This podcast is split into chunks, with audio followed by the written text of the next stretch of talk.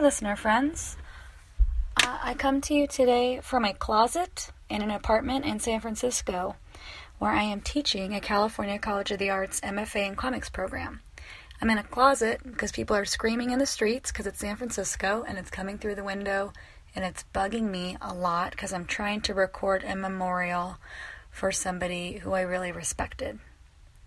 This week, the world lost Genevieve Castrée Elverum. She was a cartoonist and musician. She was 34 years old and she passed away of pancreatic cancer. She left behind a husband, Phil Elverum, and a small daughter and Genevieve was one of my very, very favorite artists. I was almost obsessed with her art. Let's go ahead and say I am obsessed with her art. I love it so much, and I had looked forward to drawing with her someday in Anacortes, but that day did not come, and she had a lot more to do in the world, and I don't know what else to say. It's a huge loss. Please look her up. Um, you can find Genevieve's graphic memoir Susceptible through Drawn and Quarterly. You can also find her beautiful full color comics through them. I recommend a comic she did called Blankets, not the Craig Thompson one. Um, there is an excerpt of it somewhere affiliated with the New York Times, and you can download it and look at her beautiful full color illustrations. Rest in power, rest in peace. Goodbye. Sagittarian matters. Sagittarian matters. What's the matter? Sagittarian Matters. Today on Sagittarian Matters, a conversation with cartoonist Eleanor Davis about BDSM, beards, bike trips, and more. But first, a review of superfood berries with Morgan Grenstein Helvey. Stay tuned.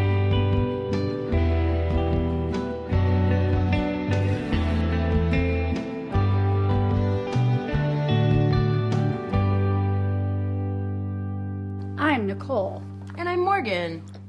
Today we're going to review Superfoods! super fruits. What's the first one? Okay, we've got mulberries, the Turkish superfruit. Uh, Nicole says they look like um, cereal clusters. I think they look like tiny pine cones or bugs.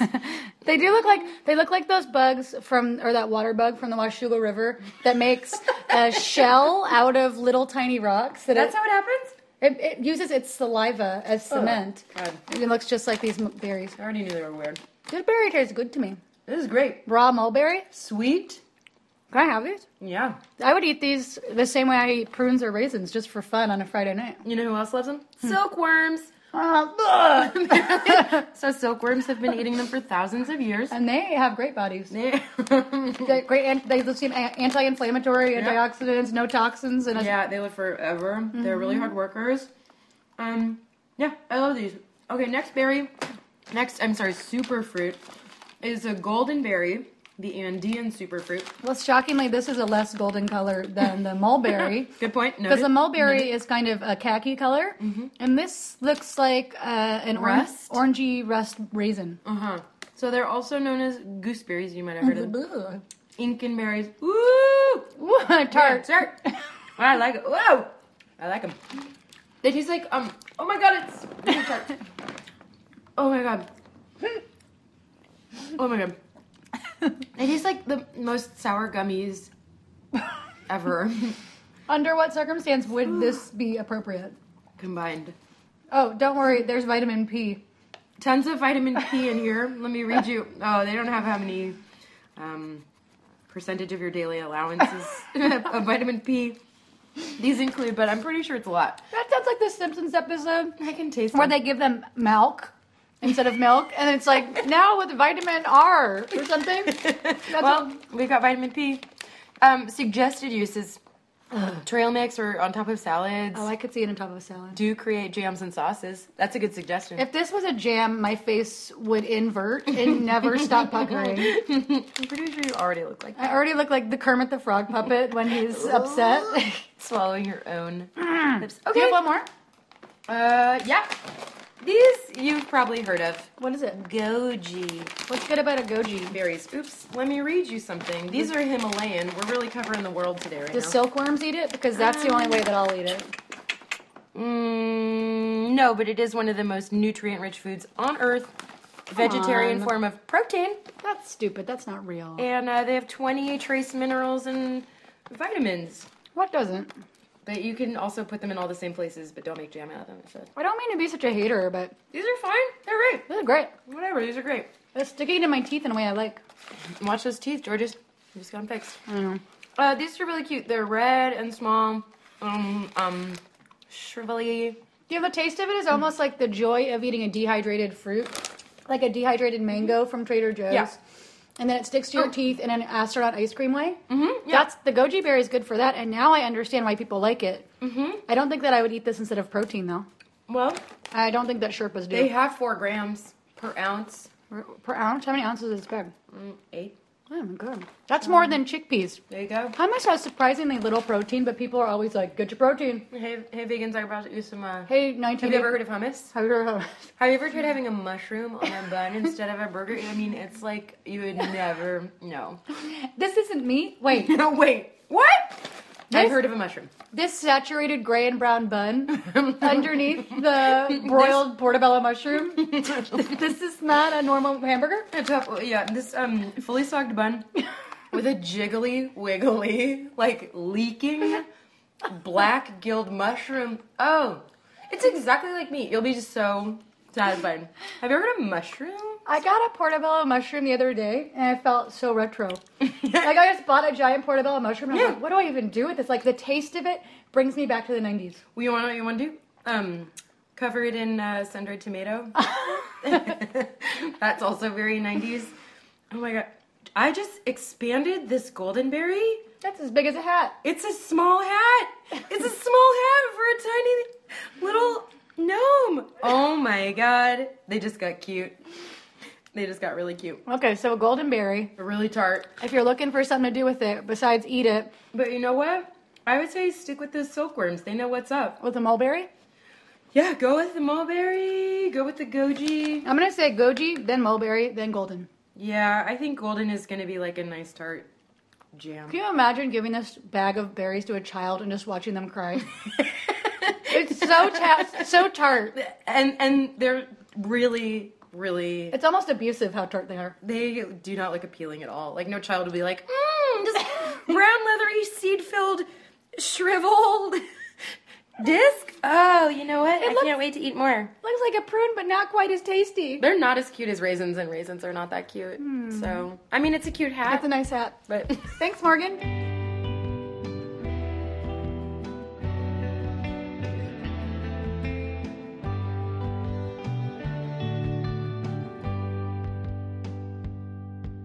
Eleanor Davis draws beautiful comics. If you haven't seen it, she did a full color hardcover book for Drawn and Quarterly called How to Be Happy that is full of vignettes of many different kinds of people all trying to be happy. It's beautiful, especially if you like books about depression, but that also feel uplifting and that also investigate the human condition. I really, really liked it. That was one of my intros to her work, besides seeing her places like Best American Comics. Um, I wanted to interview Eleanor after reading a short story she did called BDSM that was published by Frontier. BDSM is, I think, 32 pages, and it is about two women falling in love on a porn set during an SM scene. It shows how vulnerable, voluntary, and romantic SM can really be. There are a few things about Eleanor Davis that I found really interesting, aside from the obvious. One of those things is that she took a year off from being a professional artist. You know, she went to school for art, she won some awards, did some great books, including a 150 page young adult book called The Secret Science Alliance. Um, it was fully illustrated and it was really tight and dense and elaborate with that tight style, she left comics, left making books for a year, um, got another kind of job, and the only time she drew was for fun. And through drawing for fun and recentering herself, she emerged from that hiatus with a totally new style that was full color and very loose and kind of geometric and very free. And it's the beautiful signature style that I'm attracted to today. I thought that was really interesting. Another thing is she likes to be standing up, and also she just took herself on a really long bike trip across America where she was by herself, she was sleeping outside, she was meeting strangers, she had a knee injury that almost ended it too soon, and she cataloged all of this in a travel diary that she published on her Twitter and on Instagram. If you want to find Eleanor Davis, you can look up her books, or you can find her on Twitter as Squinkyelo, S Q U I N K Y E L O, or on Instagram. Anyway, please enjoy my talk with Eleanor Davis.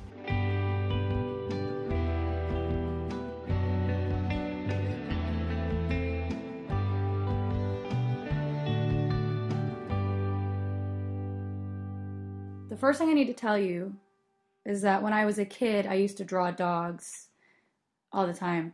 And I always had a dog character named Frito. You're kidding me. No! Oh, that makes me very happy. I felt like that was like the perfect name for a dog. Yeah, I thought so. That was I was I was not.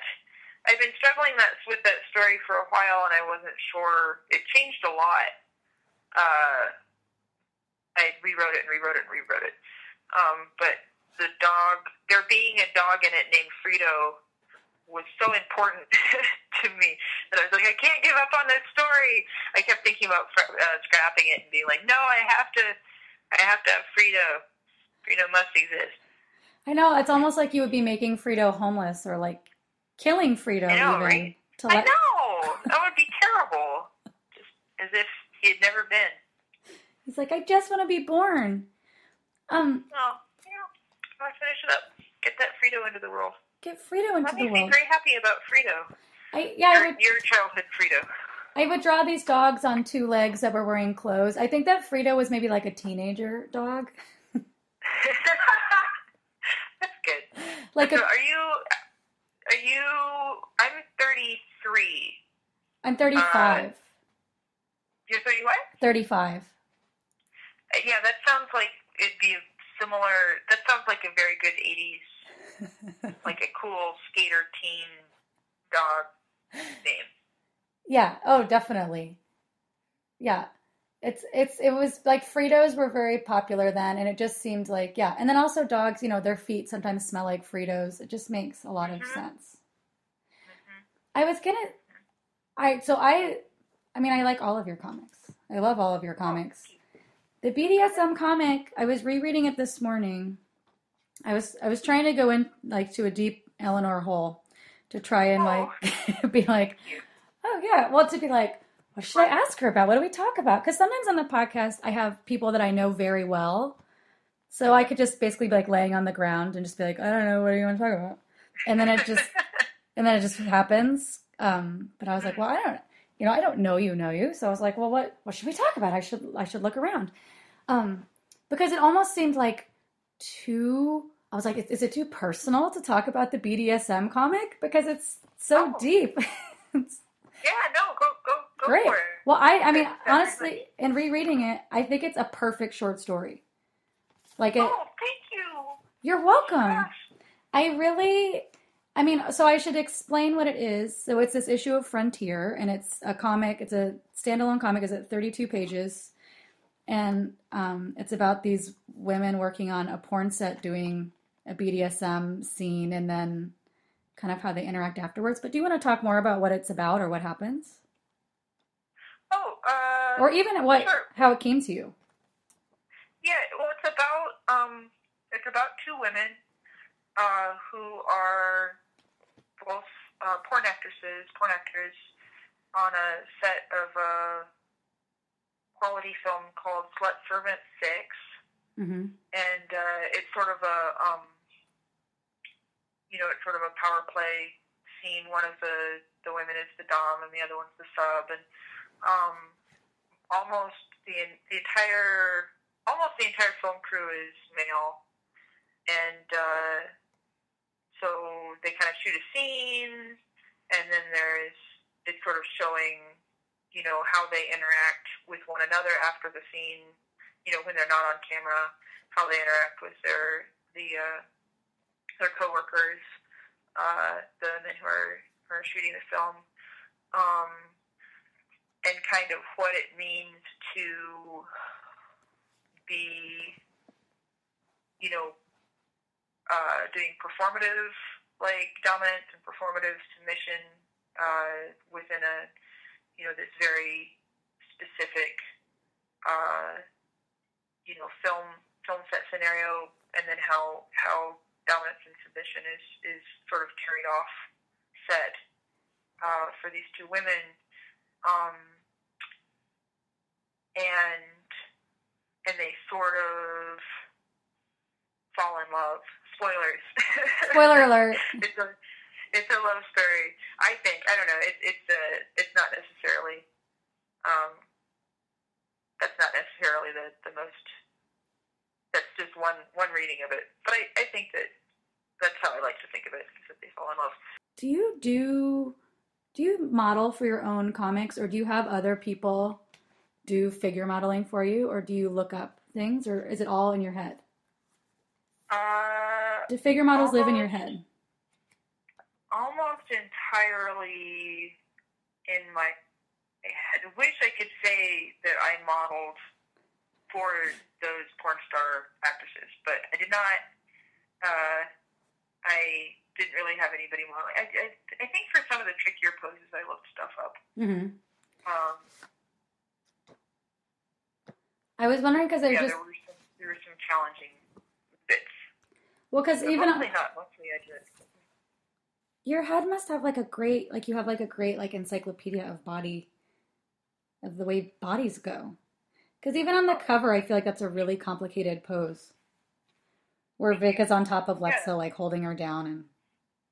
Yeah, I, I embarrassingly, I uh, all through art school and then after I graduated, um, I spent years and years and years uh, going to uh, nude figure drawing, Oh. and uh, so I've gotten really good at drawing naked people. Unfortunately, I'm not very good at drawing just about anything else.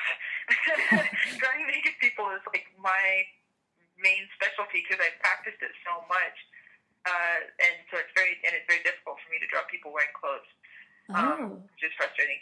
So maybe that's one of the reasons why I draw so much, so many comics about sex and porn stars and stuff. When you draw people wearing clothes, do you have to draw them naked first and then draw the clothes on top of them? Yes, That's so Yeah. interesting. yeah, I'm just I'm awful at drawing. Most of the time when I draw people wearing clothes, they're drawing, they're wearing uh, pretty skin tight stuff. Because the most I can, the best I can do is just draw a naked person and then draw some lines, and be like it's a t-shirt. Yes, it's a very tight t-shirt. These are bike shorts. Yeah, exactly. Bike shorts, t-shirts, skinny jeans. The skinny jeans, you know, those being popular has been very convenient for me. It's really helpful. I have been drawing so many autobiographical comics about growing up in Portland that I feel like everyone's wearing a hoodie all the time. hmm And Hoodies are really hard to draw. hoodies are I don't I mean it just I at a certain point it just looks like someone has like a weird lump on the back of their neck when I'm drawing I a know, hoodie. right? Like it just looks like like a weird like appendage there, but I just have to trust that people know what it is. Yeah. And Yeah. I'll, and yeah, I'll, no, hoodies, and plus if you think about hoodies too long, too much, they seem so archaic, you know, like monkish almost. oh yeah. Walking around with, with hoods on. Well, I've been drawing. I've been drawing from like 2000 when I or like 2001 when I moved to Portland, and I've been drawing house shows, and every other person's wearing a hoodie. And at some point in the margin, I wrote like you know like an asterisk. I was like, was everyone actually all wearing black and wearing hoodies? The answer is yes. At this point in time, yes, every person was wearing. Like, every person wanted to like you know have the opportunity to cover their head if they needed to. Is that less popular now than it used to be? I can't tell. Good question. I don't. I think that I used to hang out with more people that were straight up punks or edged on crusty punks, and so that was almost a requirement. But Do you now in Portland? Not to be stereotypical, but now do you have a hard time drawing groups of people because everybody has beards? I can't even. I can't even deal with the the beard thing. I don't. I, I mean, I honestly don't draw. I haven't, knock on wood, I haven't had the opportunity to draw New Portland. and I don't draw men that often, um, like in my like day to day diary comic kind of things. So Uh-huh. no, but I think a, a beard would be easy. There's like you know there was a moment a couple years ago where there was a lot of the like the old prospector kind of beards happening, where you'd see an Uh-huh. otherwise like very cute guy.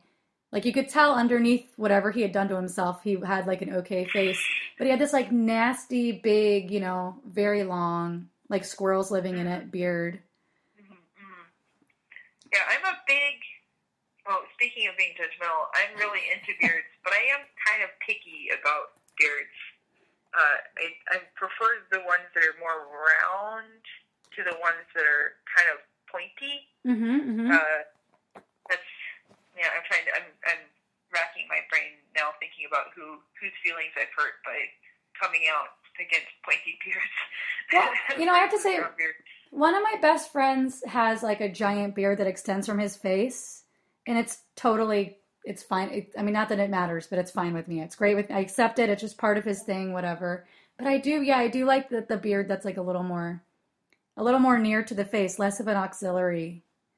I'm sure you get this question a lot, so sorry to ask it again. But what advice do you have for young aspiring cartoonists, specifically ones living in less culturally rich places? Oh, gosh, that's a good question. Um, I mean, just be on the internet a lot, I guess. What do you That's kind of a dangerous. What?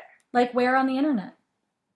Uh, Like posting your work or looking up work or I get. Well, I'm a big fan of Twitter. That's where I tend to live. hmm Um, but I, you know, I, I really like where me and Drew live uh, in Athens, um, Athens, Georgia. Uh, and it's really nice, and we have friends here, and we have, you know, friends with a lot of cartoonists here. But it's definitely not Portland, um, not New York, not LA, and so a lot of my peers I just keep in contact with online, and it Mm. works out good, you know. Mhm. Um, it's kind of a da- bit of a dangerous advice if you're like the kind of person who gets overly attached to the internet or kind of addicty, Mhm. or if you've like used it to replace like real life relationships with people. I don't recommend that, but um, you know, a lot of the friends that I have here in Athens aren't artists; they're farmers or uh, you know, moms or uh, they make food and work at the co-op. Um, so those are my important, like real life friendships, and then uh, my cartoonist friendships. A lot of those are online. Yeah. Um, yeah, so definitely work as much as you can and post a lot of stuff, as much stuff as you can online. Twitter, Tumblr, Instagram. I guess Tumblr's kind of dying, but Oh, thank God Tumblr's dying because I never quite figured it out. I know. Yeah, I I feel similarly, but I'm sure it's gonna. It's I'm sure it's being replaced by something that's even more confusing. Oh God. I I honestly think I was talking the other day to my friend about how we both love the Joan Rivers documentary. I don't know if you saw that, but she like basically her looking at her calendar and seeing that dates are empty, that she doesn't have work on those days, fills her with fear and anxiety. So Oh, she man. tries to work. She w- tried to work all the time, all the time, all the time, all the time.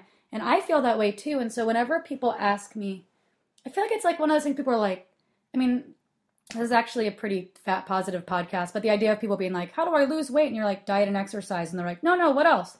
But it's kind of like when mm-hmm. people are like, how do I become an artist? I'm like, you just work.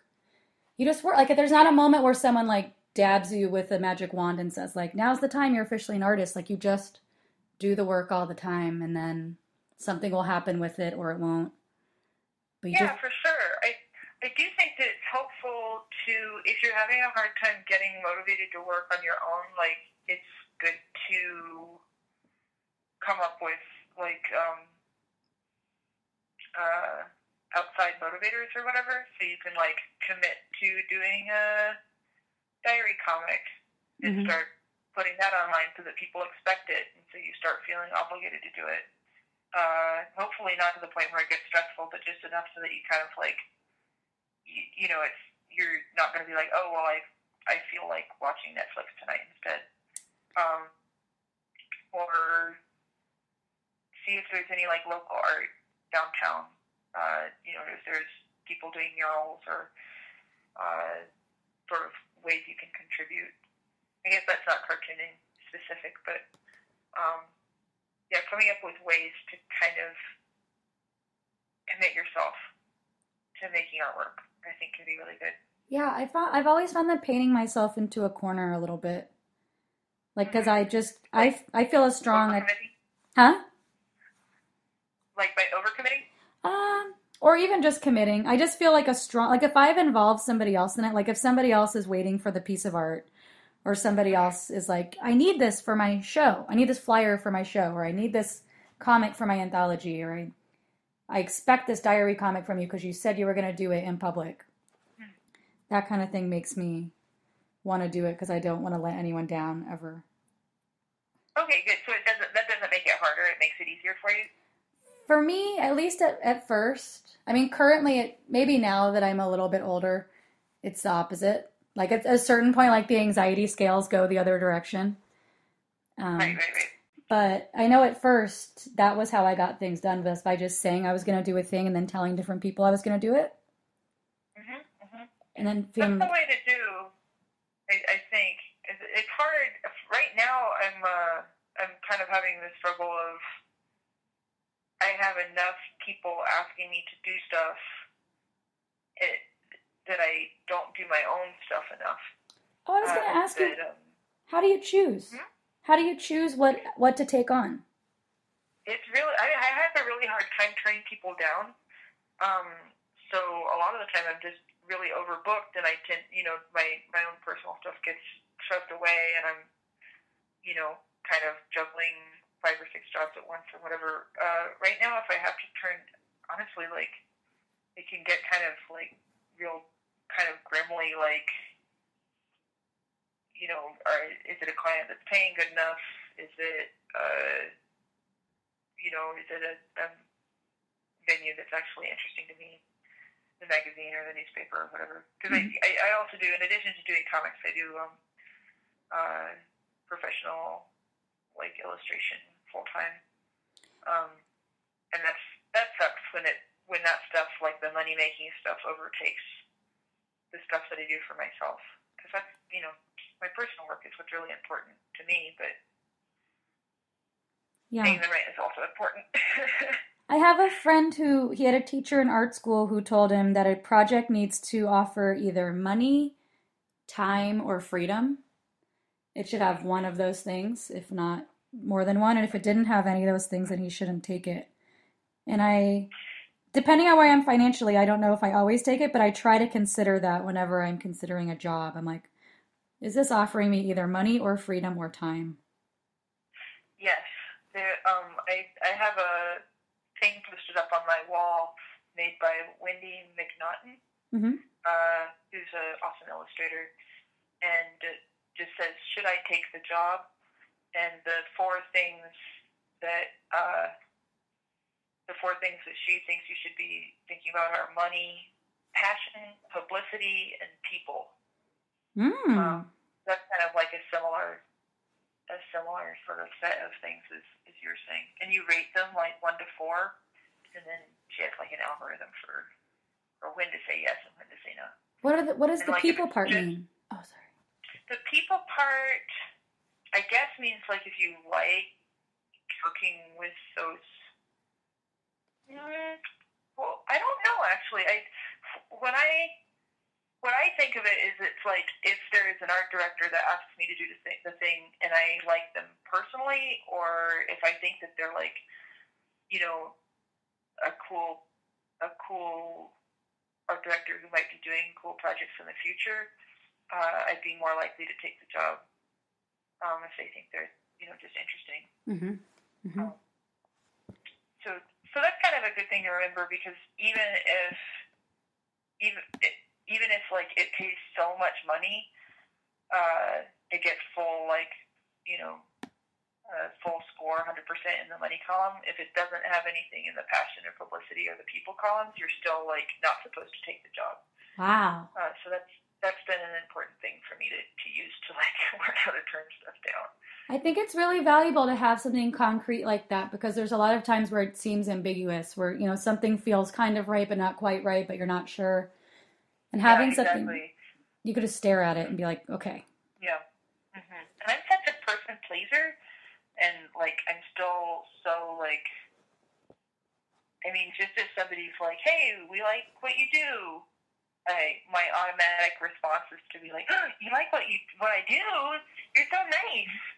I'll do anything for you. Give me the word. I'll do whatever." I I had a weird, you know, I was doing pep I was doing pet portraits for a long time and I got into this weird quagmire where as I got better as a painter, it my paintings would take longer. And then also as I got more busy with comics, I have less time to draw. Mhm. And it gives me so much anxiety to draw people's pets for them Oh, because they because I mean if, if they were just like here's a picture I'm never gonna I'm just gonna send you this picture and a check and never talk to you again that's fine but when people have like a lot of tweaks or they get a little control freaky about it or you know whatever no, for sure. um it stresses me out but so at a certain point I just realized like I would have to charge so much for pet portraits to be worth it for me that I feel like I've priced out the people that I that are in my direct community Yeah, and that you care about. you know I care and then you're only you're only making art for like I don't know uber rich people, and that seems like a bummer. Yeah, so at the moment, I kind of just put pet portraits on hold. Well, because I'm finishing a book too, so adding that extra Oh, stress. But Congratulations. thanks. But um, yeah, I don't. I feel like I don't even know. I don't even know how to even ask for the amount of money it would take for that because I'm just like, I'm sorry, I'm sorry. So, I know, right? but I thought because when people write and they're like, oh, I like your art, and like my dog just died. And then I have the, the people pleaser thing where I want to like drop everything I do I'm doing and just be like, I'll, just, I'll do it, I'll do it. I love dogs. But I just but I just can't. totally. Anyway. Yeah, yeah. It's really that's that's one of the reasons why I like um like printmaking so Mhm. much.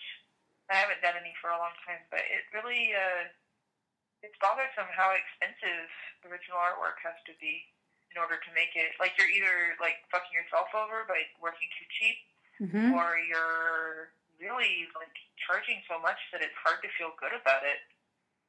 Yeah, I I mean I I always I feel like like wouldn't it be great like maybe there's like some people that just can't afford it and it feels good to them and they can buy a few things for a lot of money and then maybe you can take that money and then make like a run of prints for I don't know. I always am trying to think of how to do both.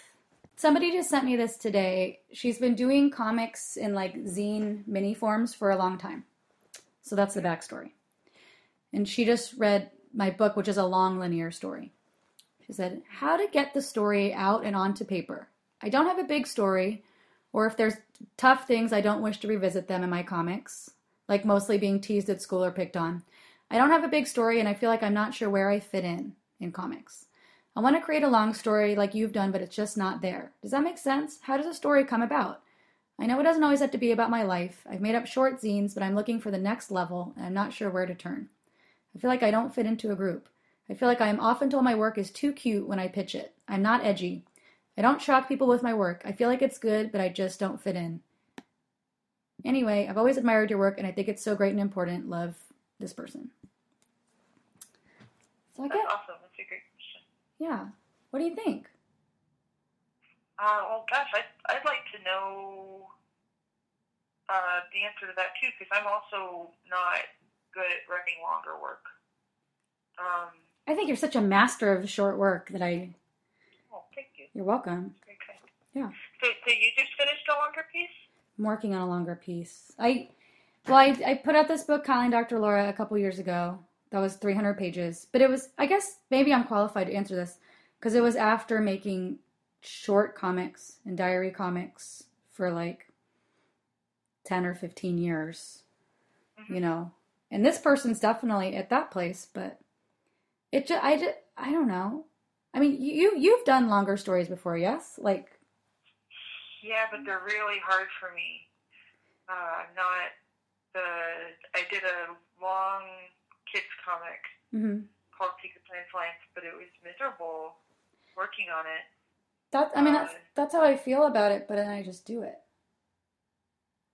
yeah, you you just push through. I kind of I I mean this is like a separate I guess this is a separate topic from her question, but I I didn't realize that you had taken a break from drawing after that book and I got really excited by that idea cuz I I think about your work as seeming very loose and free.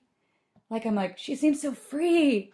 Um Oh, yeah, and I but and I feel like drawing graphic novels is a slog and is not like it's not joyful. I mean, there's something about it that Yeah. fills a compulsion and is meditative. And since I do autobiographical work, it's like therapy, like I'm like working through these memories in the mm-hmm. longest form possible.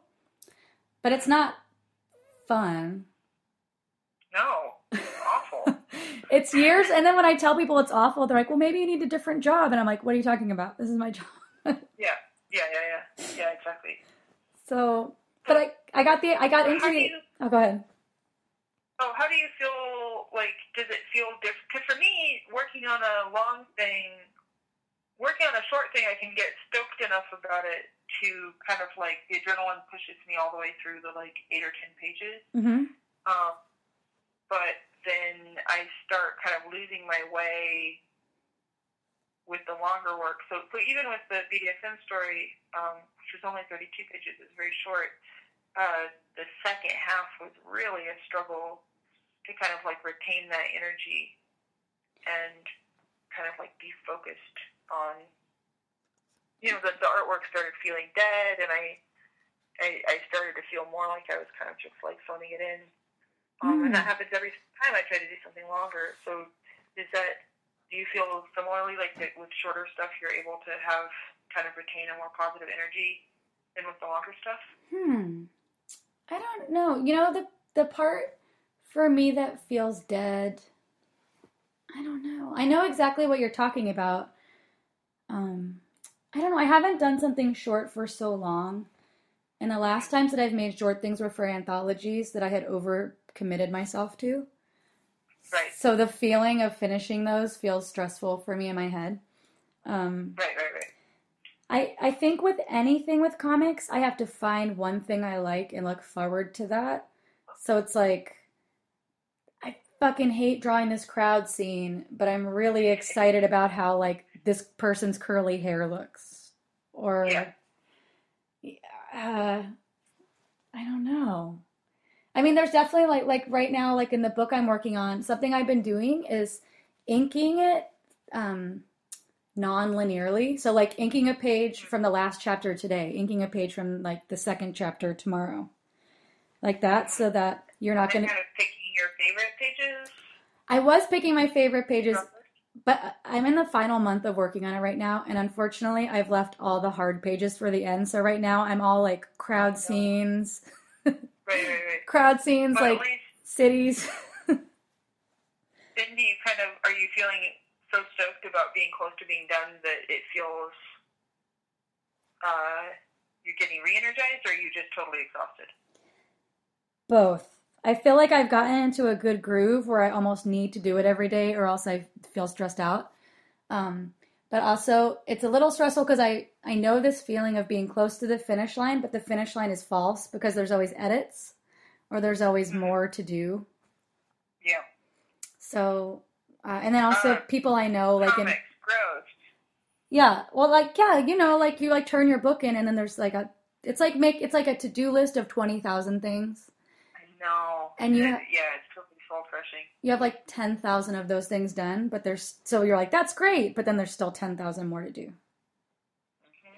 But so I was so I was gonna say like I was having to do all these pages from when I was in high school, and I just got so tired of drawing myself as a teenager because I don't think I was uh-huh. particularly wise or that cool, but I definitely thought I was. So spending time uh-huh. with that person is not that enjoyable to me, and having to do it, I was just I just get to a point with almost any comic I've done where at some point I'm like, who cares? Who cares?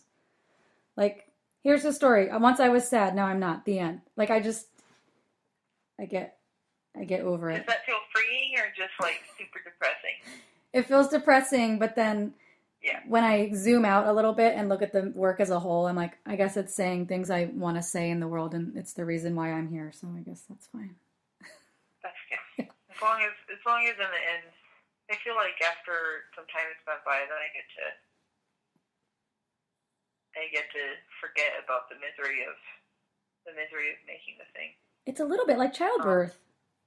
Have you had kids? No. But it's like that thing where people are like, you know, like their labor was so awful, but then Oh, nature yeah, makes them like, forget. blank it out. Yeah, so then they're like, I'm gonna do it again.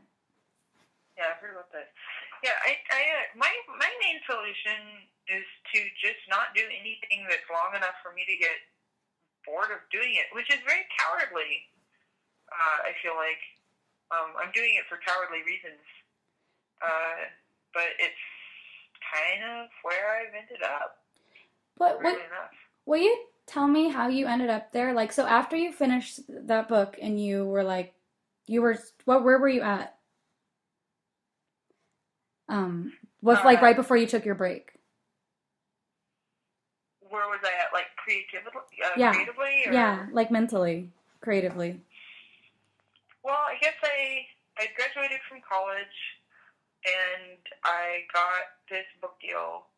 Uh, it was right like right during the manga boom, so people were getting a lot of book deals, and I was too young and dumb to realize that the amount of money I was getting paid was not actually enough money to last me for the amount of time that it would take me to make the book.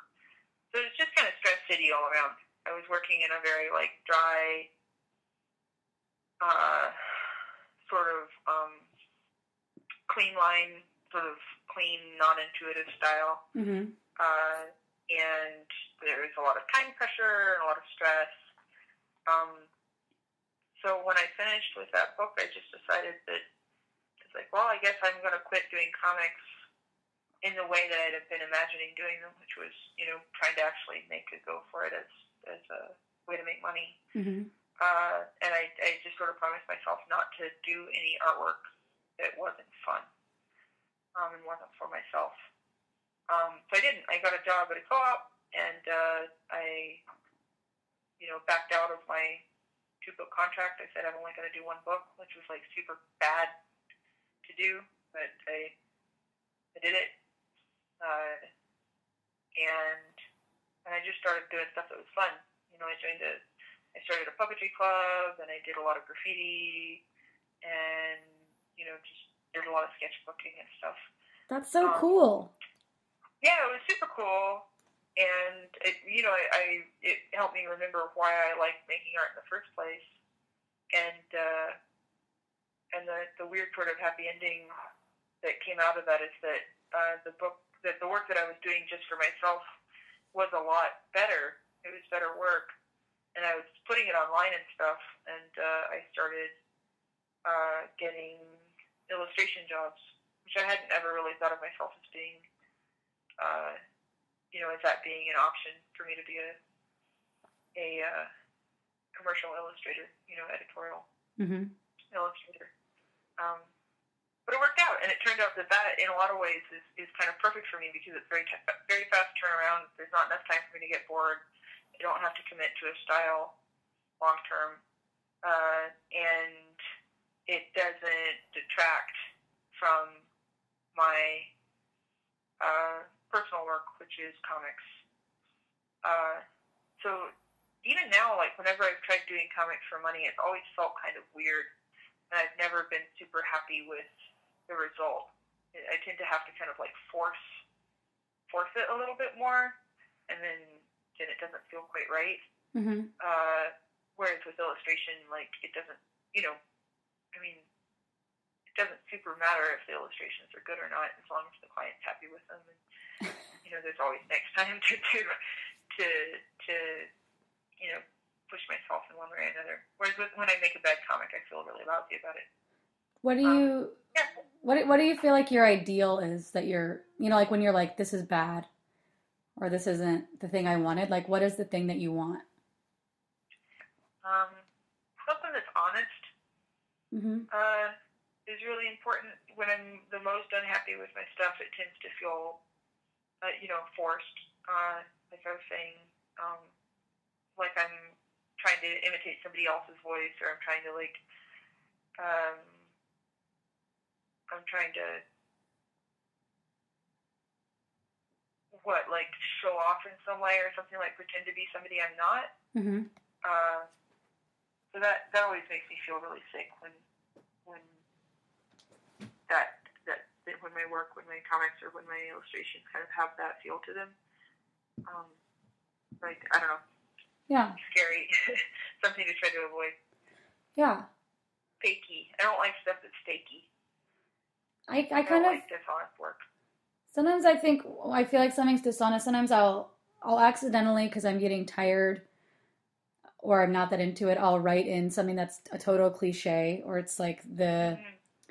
I don't know how to describe it. Like it's not like it's a cliche or it's just like an easy way of saying, you know, like and that's how that was. And so that kind of thing when I look back I'm like, "Oh god, like who wrote why did you write this? Who wrote this? Like who took control of the Yeah. The keys?" And so Yeah, then I'll yeah. I'll try to think like what really happened? Like what is like the weird thing that you're trying not to say here? Yeah, yeah, yeah, yeah, yeah. And I feel like uh, uh, that's you were saying you also do a lot of journaling. Yeah. Um, yeah, there's something I don't know. I, I feel like a lot of making art is just kind of like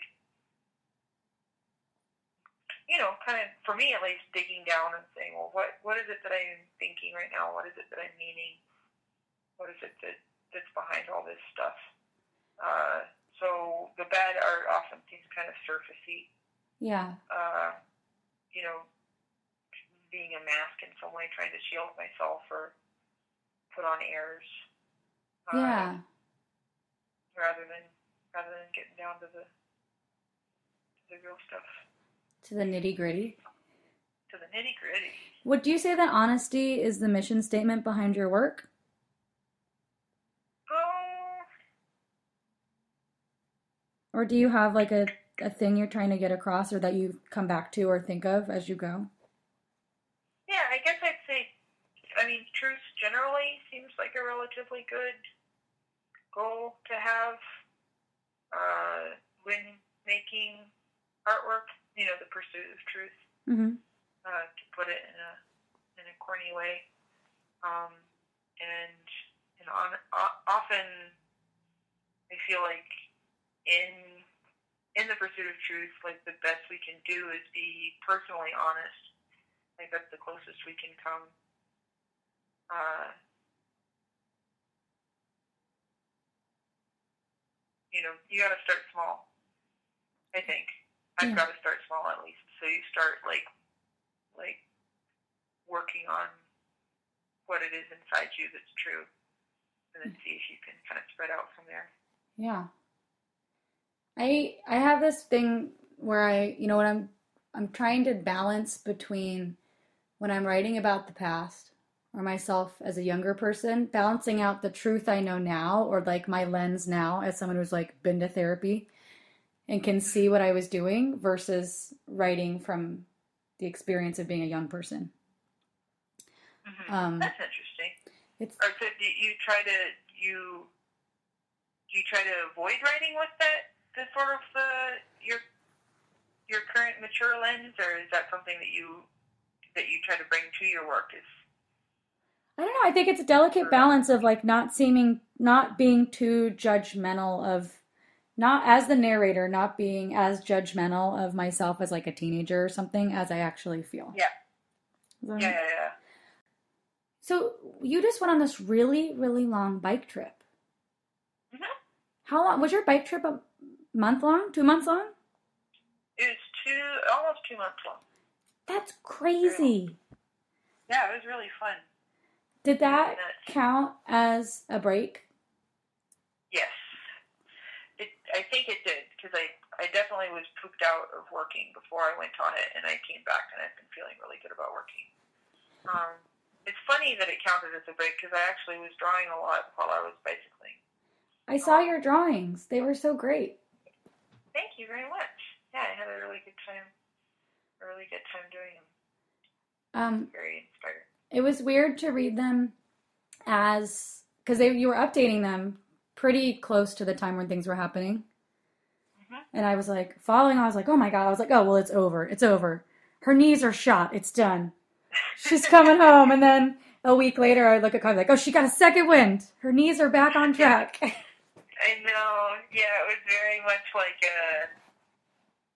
Uh, it was a weird.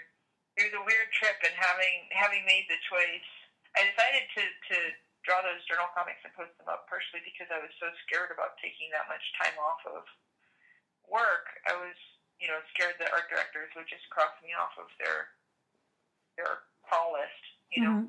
Um, so I had, you know, I had a out of office reply that was like, "I can't work for you right now, but but but but look, I'm posting stuff on Instagram, Mm-hmm. posting stuff on Twitter. Don't give up on me.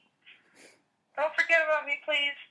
And but what I didn't really, well, I thought about it a little bit, but but uh, you know, it was a commitment. I committed to doing this trip, and it made it harder to to make the decision of whether to, you know, it was an, an extra thing to have to think about um, when I was trying to decide how far I could actually go. Uh, thinking like, oh God, I would be so embarrassed if I only, you know, if I only go a quarter of the way, or if I only go for two weeks. Did you use? Okay, so I was listen, I listened to part of your interview with the Baby Geniuses podcast, and you were talking about peeing standing up. Did you use a peeing apparatus on your trip? Absolutely. What did you I use? I do not know. I don't. I use I, mm, the one that I have is a Relax. Relax. Relax brand, um, and it's fine. It's it's pretty standard. It looks kind of like a shoehorn. mm-hmm. Uh, and I don't know. I literally don't know if I could have done the trip if I didn't have it, because I was going through the Southwest, and uh, just huge, huge, huge expanses of of road that were just desert on either side with nothing to, you know, no place to like kind of crouch Mm-hmm. uh, to hide away, um, and plenty of traffic. And I could just, you know, I could just stand up against a cactus or something and pee, and it wasn't awesome, you know, to pee while cars were going by, Mm-hmm. uh, standing up. But it was a lot more awesome than if I had to like pull my my pants down Yeah. and the cars would be like looking at my butt. Yeah. Um, I don't. I think that if if I hadn't had the pStyle, I would have been hesitant to drink as much water as I needed to to stay healthy and hydrated. Yeah. Um, so I credit I credit the pStyle that uh, with um, my bodily health, hydration on my trip. That's so cool. I don't know why there's something that seems so queer about that item existing. It's because it's fucking hot, and like, and I feel a little weird about. I feel a little bit weird about how much to me it's like a convenience, but also kind of a sex thing. Yeah. like not like not that I've I'm not even into pee, but like I feel really good using it. I feel like hot standing up to pee. It, it makes me feel super cool. Well, I okay. Um, in my when I was in my K hole this morning googling, do you? I read in an interview that I, you identify as butch. Is that true? Yeah. Well, then yeah. that Is that is it's that weird to say? no. It's I think that I'm only used to hearing that from straight up and down lesbians, so that's why I was surprised. And I was like, cool. But that peeing thing seems so in line with that to me.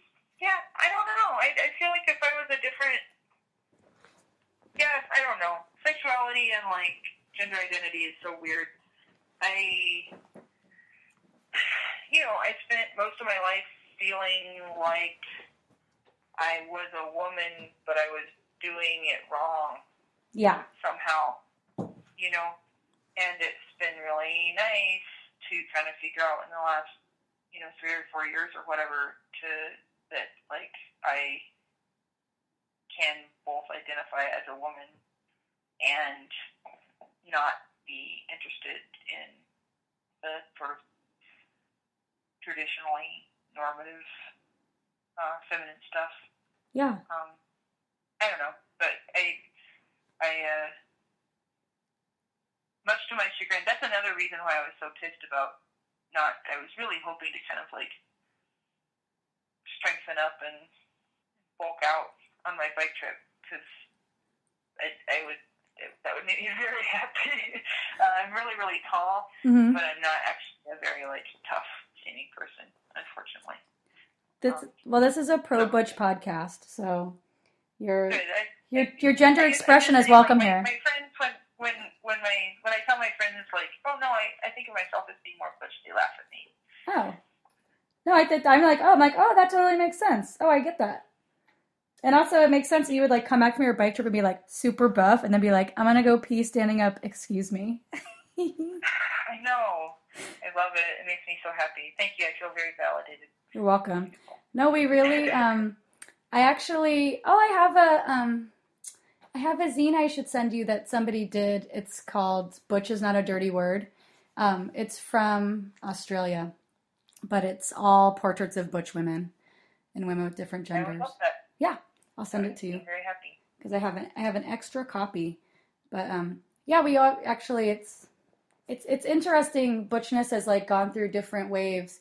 At least you know specifically in the queer community, um, it's gone through different waves of acceptability or non-acceptability, and now I think it's in a weird place um, with trans issues. And anyway, I don't want to get in over my head.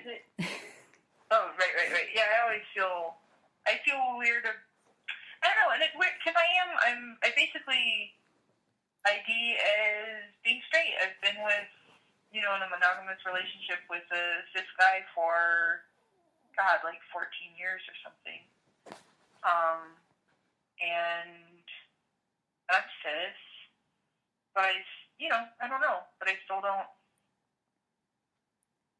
fit in with what a woman is supposed to be like, uh, which has caused me a huge amount of anguish throughout my life. So it's a it's an odd, um, you know, Well, it seems Uh, harder to have a odd sort of complicated. position.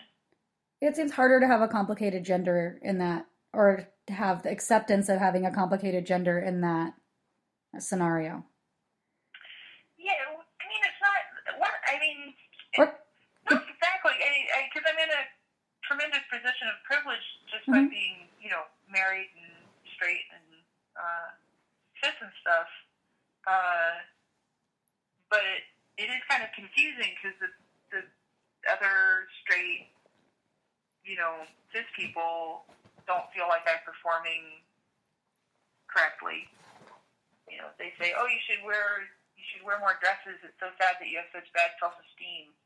It's like, oh, Oh. ouch. and whereas like the queer folks I know are like, "Oh, you're queer," and I'm like, "Well, I that's nice of you to say, but also it feels weird for me to like to to to say that about myself while still getting all these like, you know, cis het privileges." yeah, blah blah blah blah blah. So very very confusing. yeah. Or I guess you know other queer folks who are like, don't don't you know you're. It's not cool for straight women to. Uh, it feels appropriative for straight women to like uh, have a queer haircut or whatever. Oh, Um, and it's like, well, that hurts. that hurts me in my heart. I guess I was thinking it seemed like it would be hard for you because I just feel like it's one of those things like you can't be what you can't see, and if you don't see, you know, if if it it's, it's it seems harder to find like role models that are largely straight butch women. I guess unless you're in the Midwest or something. like if No, my mom was at a lesbian bar right now, you would just think that she was a lesbian because she has like a short like short mom hair and Right, right, right. Yeah, no, it, yeah, for reals. Um, and it's and it's hard to know exactly who I'm doing it for because it's not like my husband is. you know, I think he would prefer me to be more femme. Like Mhm. not not. That makes him sound like an asshole. Uh, he's No. not. He, I think that his what he's attractive attracted to tends to be more feminine women. Um, so it's just something, you know, it's just kind of purely for myself, which feels good, well, but also weird. So how did you get to that place of acceptance where you were like, oh, like instead of like fighting this thing or being like, I'm just not doing femininity right, that you were like, oh, it's because that's not me. Like, how did you get to that place? Because you said it was three or four years ago. Well, uh, it was complicated. We, it, part of it was kind of, kind well, you know, I, I, this is very personal, probably TMI, but um, I have been with my husband, my partner, uh, Drew Weing, who's also, uh, also a cartoonist. Uh, we've been together for 14 years. I was 19 and he was 24 when we got together. And uh, when you're that young, um, or maybe it's not even a, a matter of age, but we definitely kind of grew up together Yeah. and we really changed one another. And you know, our relationship was pretty codependent there for a while, uh, and we kind of just assumed that you would change for your partner in a kind of a radical way. Uh, and he did it just as much as I did. We both kind of like chose to give a lot of stuff up for the other person. You know, he stopped playing video games because I wasn't into video games uh, and I stopped like bicycling as much because he wasn't into bicycling, and our lives got really small. And you know, he did the thing where he grew a beard because I like beards, and I grew my hair out because he liked long hair, and then our, our relationship just kind of started to change and morph, and uh, and it got kind of rocky there for a while, uh, and until kind of part of us working out what it was going to look like to stay together um, was being like, well, you know, if we're going to stay together for the long haul, uh, we got to start being being ourselves a little bit more. hmm Uh, and that was a lot of different things. You know, that was was going on bike trips and the type of art that I made, the type of food food that we eat, the hours that we keep, uh, the friends that we have. Um, but it was also stuff like gender expression. I think that that's it's so I think it's so valuable to hear about long-term relationships and marriages going through different phases. You know, like diff- different ebbs, different flows, and then seeing how people weathered it and worked it out in a healthy way. Yeah, well, I hope it's, you know, uh, I hope it can be helpful for folks. It, one of the things that was particularly hard for for me and my husband, I think, when we were having a little bit of hard times, was that people don't really talk about the hard times uh, so much. They people tend to be kind of private, and uh, so we really thought that we were alone and like fucking up, you know. hmm Um, but as soon as I started to talk to anybody who'd been together for a very long time, I started to realize that everybody's relationships are very weird, and not none of them just were simple and healthy and nothing but positive all across the board all the time. When you are doing a story, so I I personally go by the Stephen King kind of idea of write with the door closed, edit with the door open. So I'll just like mm-hmm. write and write and write and get out whatever the thing is I was trying to get out, let it rest, mm-hmm. and then go back to it for editing. But what is your mm-hmm. process like for that? For writing and editing? I guess it's pretty similar. I probably should do a little bit more. I, I think I probably start editing a little early on. Um, I, I think I should have a longer period of just like barfing, Mm-hmm. uh, barfing stuff onto the page. But it's uh, hard to, you know, it's hard to edit with comics, um, comics especially. So, so kind of sometimes editing it as, as you go seems seems better. But my Mhm. editing process is, and I'd like to change this. I'd like to have it be a little bit more intuitive. It's very, very drawn out, and uh, I lean a lot on on Drew, my husband.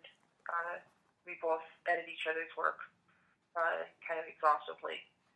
Um, so it usually is, you know, I do a draft, and then I show it to Drew, and then he makes all kinds of suggestions, and I do another draft, and then that goes on for like ten drafts. And by the end of it, he's like, I don't, you know, I, I, I don't even know what the story's about anymore. I can't even. It doesn't mean anything to me anymore. And I say, I know, me, Me neither. It just sounds like nonsense words on the page. Mm-hmm. It looks like squiggles. Uh, so that's and then you know finally it's just like okay, fine. This is this is how it's going to be, and then I go to final. Um, lots of lots of cutting cutting scraps of paper apart and taping them back together with tape and gluing things on here and there, and uh, it gets really Frankensteiny. Do you use watercolor when you're coloring your things? Uh, some of them are watercolor, uh, some of them are computer colored. Hmm. Some of them, uh, I have a comic coming out from Retrofit in this color pencil. Cool. Yeah. It seems so nice to have an editor living in your house. Who's It is great. whose like opinion you really respect. Yes, I super highly recommend it. Uh, it's really nice to have an editor that I can fight with, um, and vice versa, I like that a Uh, lot. because it's really personal. Editing stuff hurts, and it's hard, and it's scary. It is. And I, Being really cool street editor is good. I think that editing is something that's missing from a lot of comics, so I like hearing mm-hmm. different people's editing processes because I think people get a little bit precious about comics, so then they don't want to like give too many edits or suggestions. Well, it's really hard unless you're doing. You kind of have two options, three options. One is that you have a script with no images, which you can edit. That's pretty easy to edit. Two is that, but also like writing, drawing comics from a script is kind of hard. It's a visual medium, so figuring all that stuff out before you even have the images down is uh, kind of a tall order. Uh, another option is editing heavily in the thumbnail stage, but that's really hard because it's really, really, really a pain in the ass reading somebody else's thumbnails. Yeah. You know, uh, it's a huge headache, and often it's hard to tell what the heck is going on. And then the last option is editing the final work, and by the time you're at the final work, it's like so time consuming to draw the comics that it's like you're not going to be able to be honest about what needs to be done. you know, um, so you're kind of fucked, I guess. Yeah. Editing comics is fucked. Wait, what is your sign? What, what is your Uh, astrological sign? Cancer? Oh, my sign, uh, Capricorn, Capricorn. Oh, you're a Capricorn? Mm-hmm. Oh my god. Well, That's nice. This I, I appreciate that. Sagitt- Usually people say, "Oh, of course." Well, I Sagittarian Matters is a safe space for both Butch people and Capricorn, so you're really in the right place. Um, I have a Capricorn moon and rising, so I feel a great affinity with Capricorns. Well, that's nice. I feel I feel like they're very hardworking. Oh, that's good. I, the main thing that I think makes people think that I'm like a Capricorn is that I don't know anything about astrology. Mm. Like, I don't have any truck with astrology, and they say just like a Capricorn. I don't know if A that seems. Capricorn would say that. It does seem like a Capricorn would say that, but I don't know why. The only, the only person who's ever said that to me before was a Virgo. After I guessed that he was a Virgo, he was like, oh no. he was like, I, yeah, he was like, I don't believe in astrology, and I was like, what are you like a Virgo? And he was like, no. anyway, well, thank you for talking to me for the podcast. Thank you so much for talking to me. I'm so honored to have have been on. Sagittarian Matters is produced by Chris Sutton with assistance by Ponyo Georges. Our theme music is composed by Carolyn Pennypacker Riggs of the band Bouquet. Thank you for listening, and I'll see you next time.